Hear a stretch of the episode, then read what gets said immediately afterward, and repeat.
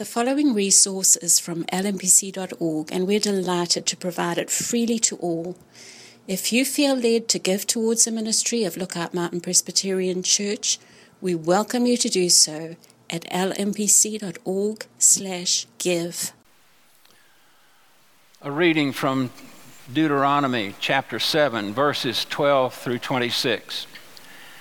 And because you listen to these rules and keep and do them, the Lord your God will keep with you the covenant and the steadfast love that he swore to your fathers. He will love you, bless you, and multiply you. He will also bless the fruit of your womb and the fruit of your ground, your grain and your wine and your oil, the increase of your herds and the young of your flock, in the land that he swore to your fathers to give to you. You shall be blessed above all peoples. There shall not be male or female barren among you or among your livestock. And the Lord will take away from you all sickness, and none of the evil diseases of Egypt which you knew will he inflict on you. But he will lay them all on who hate you. And you shall consume all the peoples that the Lord your God will give over to you. Your eye shall not pity them Neither sh- shall you serve their gods, for that would be a snare to you. If you say in your heart, These nature- nations are greater than I, how can I dispossess them? You shall not be afraid of them, but you shall remember what the Lord your God did to Pharaoh and to all Egypt, the great trials that your eyes saw, the signs, the wonders of the mighty hand and the outstretched arm, by which the Lord your God brought you out so will the Lord your God do to all the peoples of whom you are afraid.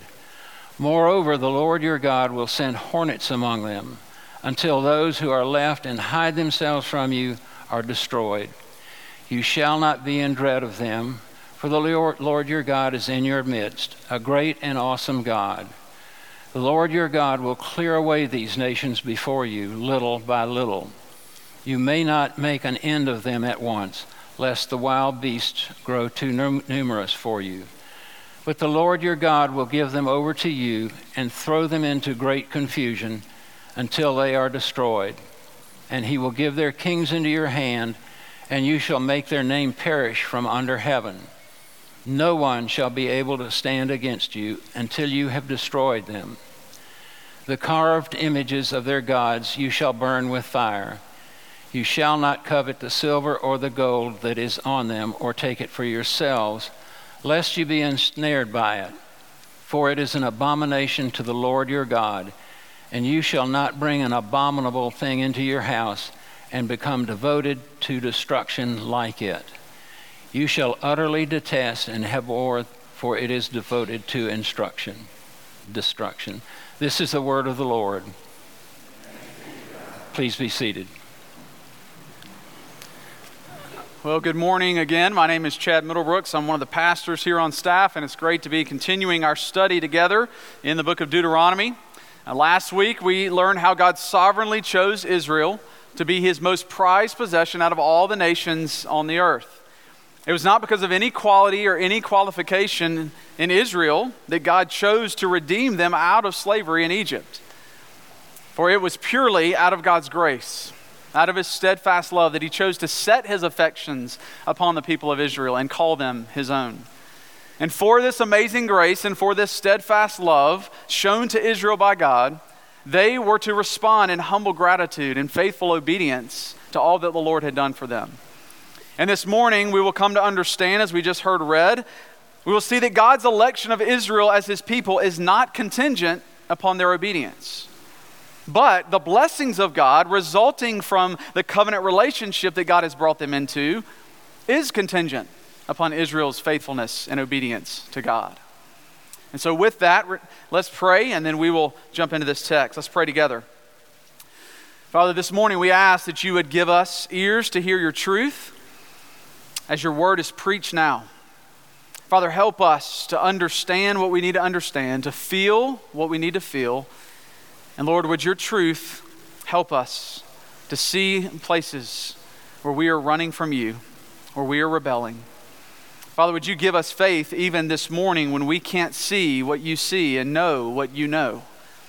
Father, do this for your feeble and weak people that you love and that you care for. We pray this in Christ's name. Amen. Well, if we are honest this morning, all of us are filled with fear. Increasingly so in recent days in the information age, our growing awareness of problems and unchangeable lack of agency can lead to skyrocketing anxiety and fear in our lives. Fear of failure, fear of monumental challenges that we face, fear of evil, fear of being duped by the media, fear of spin. One person once said, Fear knocked at the door, faith answered, no one was there.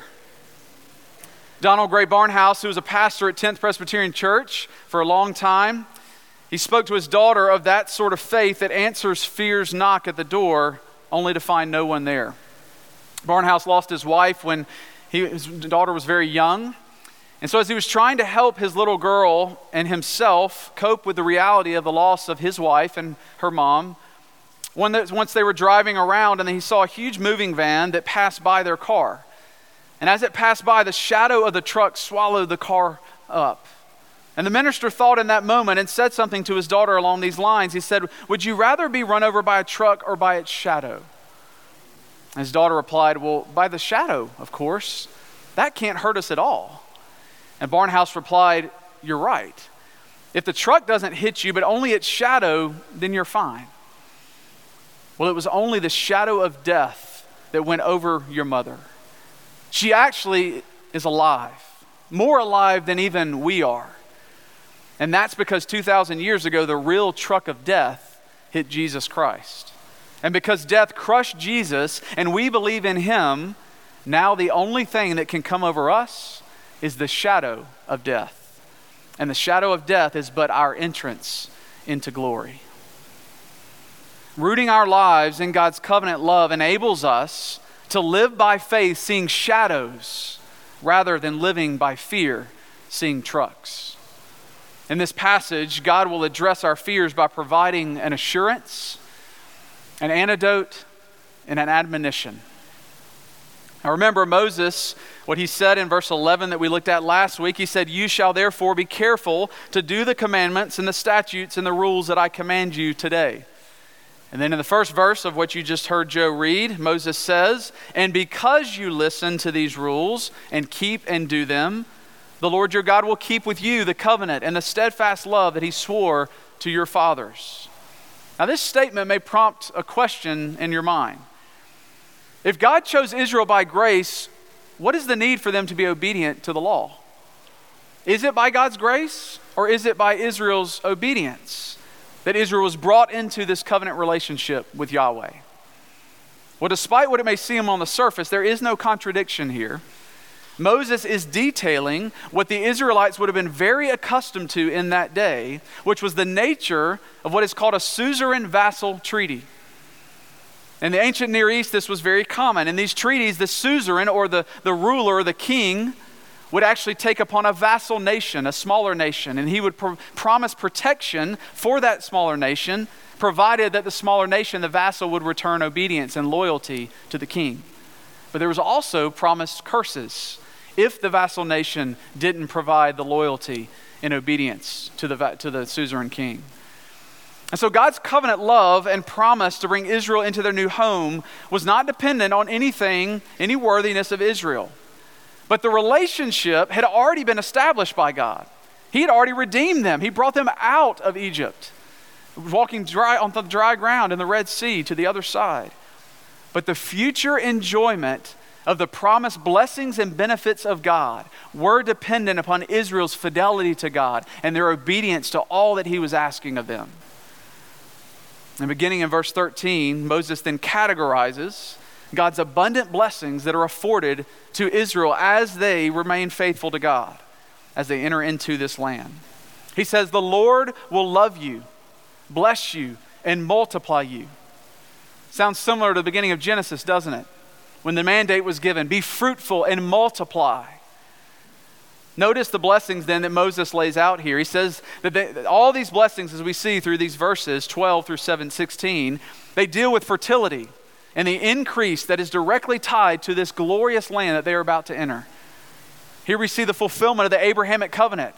Remember what God promised Abraham Your descendants will be as numerous as the stars in the sky and as many as the sand on the seashore. God would bless Israel by multiplying their numbers greatly. He would bless the ground by providing grain, wine, and oil in rich abundance. And Moses says that Israel will be blessed beyond all the other nations on the earth. God was also not even going to stop there in blessing them. He was going to take away the things that could hinder the prosperity as they enter the land. Things like barrenness and disease and sickness, which were prevalent in Egypt where they just came from. And what's very interesting to note, though, is Moses' choice of words here in the Hebrew. Each of these words that are translated young, offspring, grain, and wine, each of these are terms for actual names of the pagan fertility gods of the day. And so all of these things were what the pagan gods were supposed to deliver to those who bowed down to them. And there were many rituals that the pagan nations would perform to try to manipulate these fertility gods so that they could get what they wanted from them.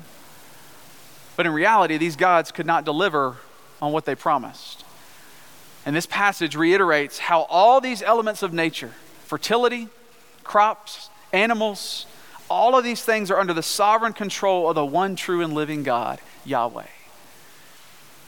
And in Moses, in verse 16, exhorts the people yet again, as we've heard many times throughout our study, that as they go into the land, they're to exhaustively demolish and destroy the people and the pagan idol worship that is there. And as they would do this, they would receive the fullness of God's blessing as they remain faithful to Him. Now, the idea that Israel's obedience is required to experience the fullness of God's blessing, it may seem antithetical to God's grace, but in reality, it is not. Think of, for example, a marriage relationship where each person has covenant responsibilities to love the other person. Those responsibilities are not to be fulfilled in some kind of cold, mechanical way but rather as an expression of the covenant bond of love upon which the marriage is founded and built. If someone loves you and you don't love them in return, that's not truly a relationship. And Jesus explains in verse in uh, John 14 these words. He says, "Whoever has my commandments and keeps them, he it is who loves me. And he who loves me will be loved by my Father, and I will love him and manifest myself to him." Israel's obedience to God's law was not a means to gain the covenant relationship, to gain salvation before God, but it was the means of maintaining the enjoyment of the covenant blessings that had already been established in the relationship. Israel was to obey God as an expression of their love and of their gratitude and their devotion to the one who had already redeemed them. John Calvin says, We cannot rely on God's promises without obeying his commandments. In other words, love of God and obedience to his commands are two sides of the same coin. What the scriptures teach us is that obedience to God out of thankfulness for his grace and salvation to us actually opens the floodgates to experiencing deeper expressions of God's love and of his blessing to us in Christ.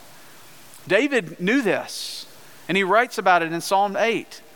When I look at the heavens, the work of your fingers, what is man that you are mindful of him and that you care for him? Yet, you have made him with, you've crowned him with glory and with honor.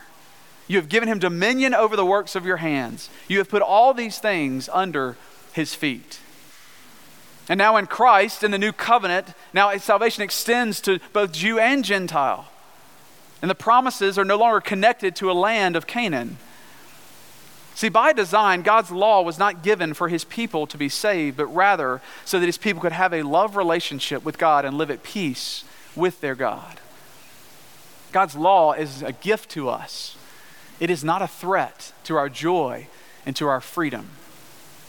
The law reveals how life is best lived under obedience to the Father.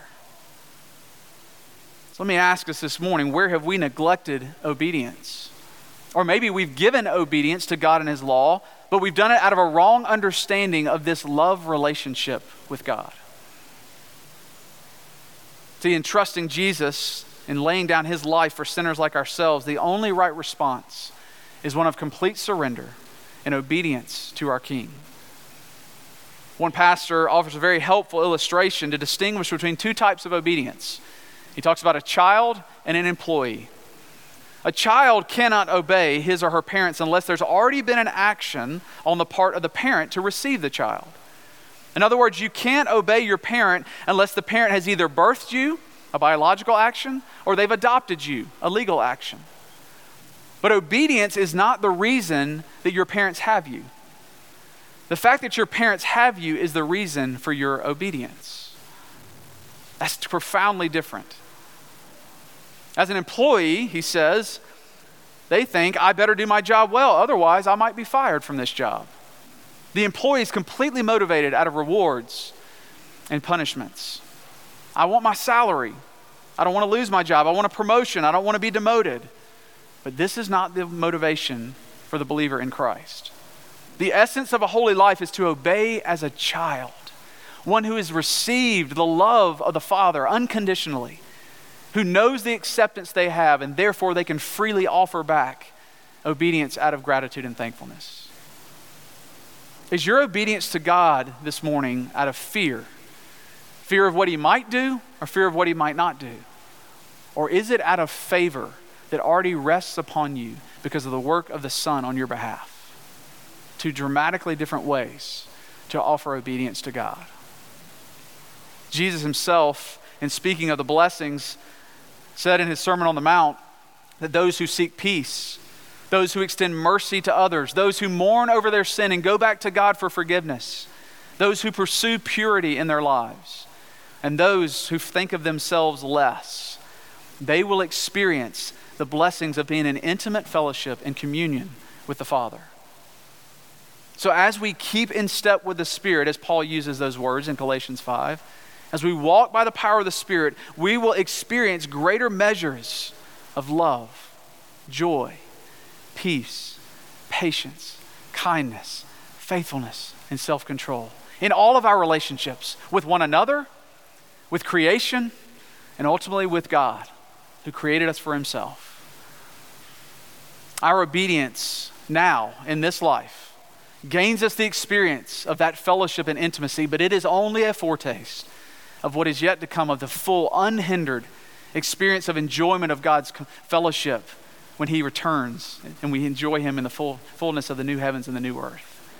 We taste it now, we will experience in full later as we obey the Savior. Next, we see God's love is shown in providing an antidote to fear of our foes.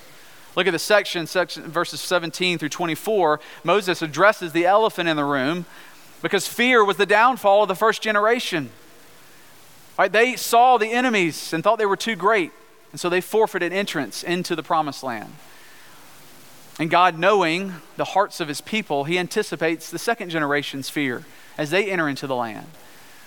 He knew they felt inadequate. He knew they felt outnumbered as they looked and saw the droves of people that were against them in the nations. But therefore, even though after providing them with this bountiful provision that he's promised them, he gives them even more incentive and confidence to enter the land and to take it for their own possession. Look at those verses. God calls Israel to remember. And he calls them to remember three things specifically. In verses 17 through 19, he calls them to remember his past redemptive acts. He calls them to remember what their parents had told them about the Exodus event, about the miraculous work that God had done to bring them out of slavery under Pharaoh's rule. But then, secondly, God calls his people to remember his presence with them as well. Verse 20, God describes how he's going to fight for his people. He's going to send hornets on their behalf. You might remember when God used swarms of insects in the plagues against Pharaoh. And we don't know for certain whether these hornets were literal or figurative, but what we do know, the purpose of this was that God was telling his people, I'm going to be with you and I'm going to fight for you. And then he gives this promise on the heels of that reality. He says in verse 21 The Lord your God is in your midst, a great and awesome God. The emphasis here is on the powerful presence of God who would be responsible for delivering them to victory over the nations. Israel was to remember that God had united himself to them, and he was ever present with them, even in their battles. So they were to remember his redemptive acts in the past, his presence with them in the, future, in the present, but also to remember his faithful provision to them. Verse 22, Moses tells how God will gradually clear out the nations out of the land so that they can inhabit it. Well, why gradually? So that the land doesn't give over to the animals as they multiply and take over and doesn't give into chaos. God is, being, is providing for them even in that detail. And furthermore, God says He's going to throw the nations into confusion so they can't present a counterattack. And He's going to hand the kings of these nations over to them, which marks victory. Israel was to remember God's faithful work, His presence with them, and His provision. Now, it's been said that fear is the fruit of forgetfulness. As we said two weeks ago, our battles that we're called to fight today are not against pagan nations. They're spiritual in nature, as Paul talks about. It's the world, the flesh, and the devil. But each of these enemies is way more powerful than we are. But God has blessed us with the gift of His Spirit so that we can be led and strengthened by that Spirit in each of our battles that we're called to face. And when our enemies are pressing in on us, we can often, just like Israel, we can forget God, can't we? We forget His grace. We forget our identity as His chosen child. We forget that He supplies us with everything that we need. We forget His sovereign, perfect plan. And we forget His eternal kingdom. When we forget the faithfulness of God in our lives, our focus can easily shift onto the unsettling, uncontrollable circumstances that we're walking through. And this often results in fear, anxiety, and worry. What is it that you fear this morning? When you're awakened in the middle of the night, what does your mind run to? What situation are you currently walking through that that fear has you playing the what if game? We know that game well, if I do this, what if this happens? Or if I don't do this, what if that happens? And it just breeds further fear and insecurity and anxiety. Maybe your fear and anxiety is, that you're dealing with is with your children, where they're concerned, the choices they're making. Maybe it's with your physical health. Maybe it's with your marriage relationship or your finances. Or maybe it's a relationship you're dealing with at school or at work. Like Israel, we often fear the wrong thing. We fear man, we fear our circumstances, rather than fearing God, the all powerful one who is over and administering our circumstances to us out of his loving kindness. Moses tells Israel and he tells us that the remedy for fear is a good memory.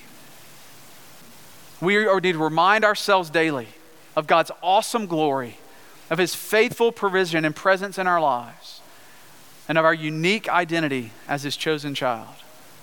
See, the purpose of remembering is that the God who has carried us and who has provided for us thus far is the same God who is with us right now in that circumstance that seems insurmountable to us. He has not left us. We don't remember just for nostalgia's sake and look back to a time where it was easier or more enjoyable.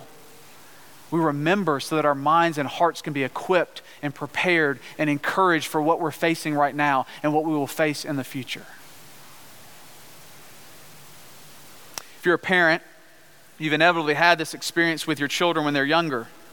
As we know, children have incredible imaginations, but sometimes their imaginations can get the best of them. And so as they climb into their bed at night and the light grows dim, all of a sudden, that pile of toys in the corner or that stuffed animal that's on the dresser turns into a snarly toothed monster that's out to threaten their existence. And so what they see fills them with fear. And what do they do? They bolt out the door to find security and comfort in the arms of mom and dad. So what they see fills them, their hearts, their minds. But yet, in the comforting arms of mom and dad, they're quieted and they return back to their bed. They're tucked in, they're prayed over, and after a monster inspection is conducted, there's calm. But that calm is only briefly again because fear enters yet again. This time, not fear of what they see, but now fear of what they don't see mom and dad's presence that has left the room. Now, I doubt that most of us have to fight off the fear of monsters as we climb into bed. But we all can in line with this and understand this, like children, like me, like the Israelites, because we're all filled with fear with what we see in our circumstances. But we're also filled with fear with what we don't see, that our God is being faithful to walk with us in the midst of every one of those circumstances. See, to remain obedient and faithful to God, we must actively remember God's character and what He has done in our lives. Have you ever or recently sat down and took, taken pen to paper and written out the ways that God has been faithful to you, that you've seen His hand at work in your life. This will be a helpful exercise to us, especially in moments where we're fearing the unknown, where anxiety is coming over us, to look back and be reminded of the God who has been with us, who is with us, and who promises to be with us forever.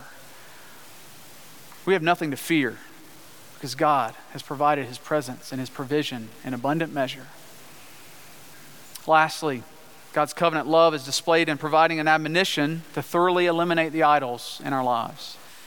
See, it's no coincidence that Moses addresses idolatry coming off the heels of telling his people to remember. Forgetfulness is the fuel for idolatry. And in verses 25 and 26, Moses clearly restates that Israel is to be exhaustive as they go into the land to put to death and put to ruin all the idols that are in the land. Moses says you're to burn them up, all of them. Don't even keep the silver or the gold, because even that could be tempting for you. It could ultimately ensnare you as you give yourself to those things. Now, any other nation defeating a, a rival nation, they would take those spoils for themselves and enjoy them. But Moses says God tells you no, because he knows the power that is in them and that you will give yourselves over to them. And we read about this very thing happening in the book of Joshua with a man named Achan. After the fall of Jericho, there were spoils, and Achan took some for himself. And God was angered by this sin. In Joshua 7, he tells us the anger of the Lord was kindled against the children of Israel. Now, before we think that God is some kind of demanding ogre with an ego trip, remember his character that we saw a few verses earlier. He's a God who is steadfast in his love for his children. He's a God who's faithful a thousand generations. See, God knows the insidious nature and the power that is in the idols that are after our hearts. He knows that we will think that we have mastery over them when in fact the opposite is true as they get their teeth sunk into us and they, are, we own, they own us. God, it threatens, it grieves his heart when we would give ourselves up to something lesser when he provides in abundance himself. Moses says anything that's an abomination to God has to be rooted out. For Israel, everything began with the flowed from their worship of God. And so they couldn't have anything that competed with their full devotion to the Lord.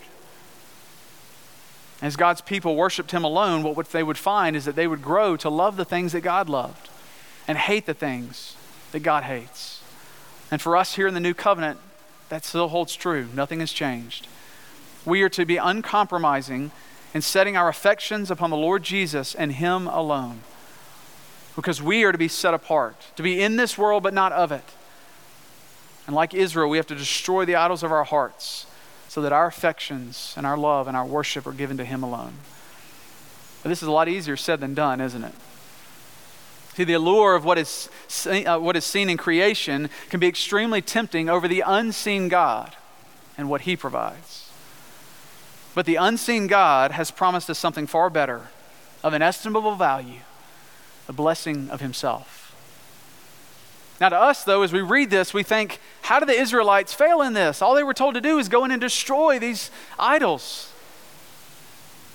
But it clearly wasn't easy because their hearts over time were deceived by them and they gave themselves to them. God knew that this was going to be the case, and He knows that this is the case for you and I too. See, idols in our day are far more nuanced because they are uh, not as easily identified. We don't walk into someone's house and see an idol on the mantle.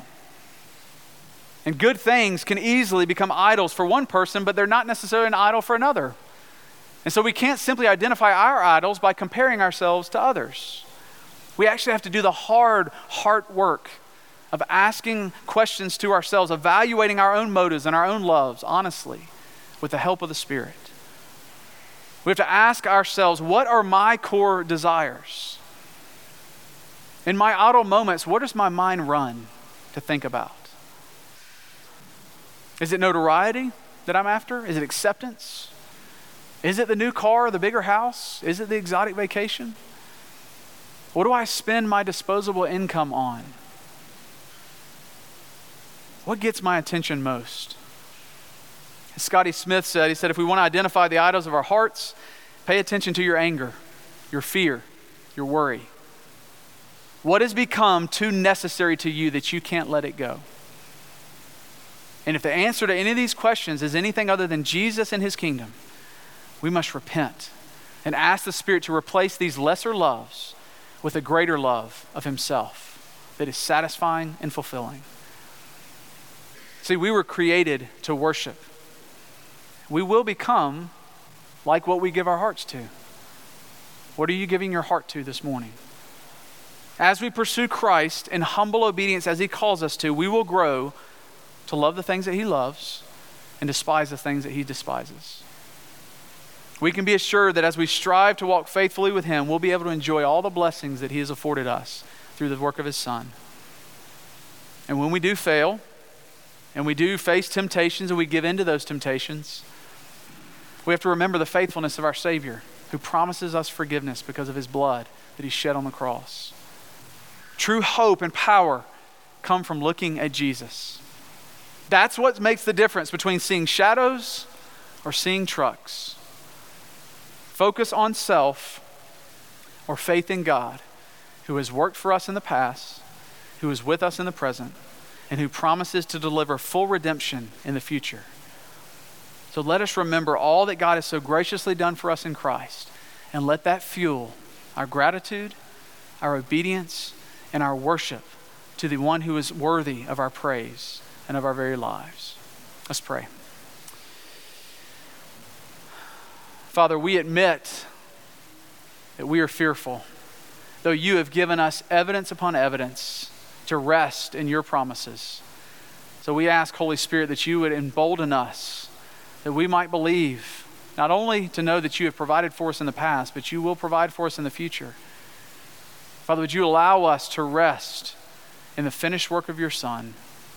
And would you allow us to boldly receive any and all circumstances you give in our lives, knowing it is from the good hand of our loving Father? And may, may we be able to point to your faithfulness in our lives to others so that they too might find rest in the finished work of Jesus Christ. Father, do this for our sake and for the glory of your name, we pray. Amen.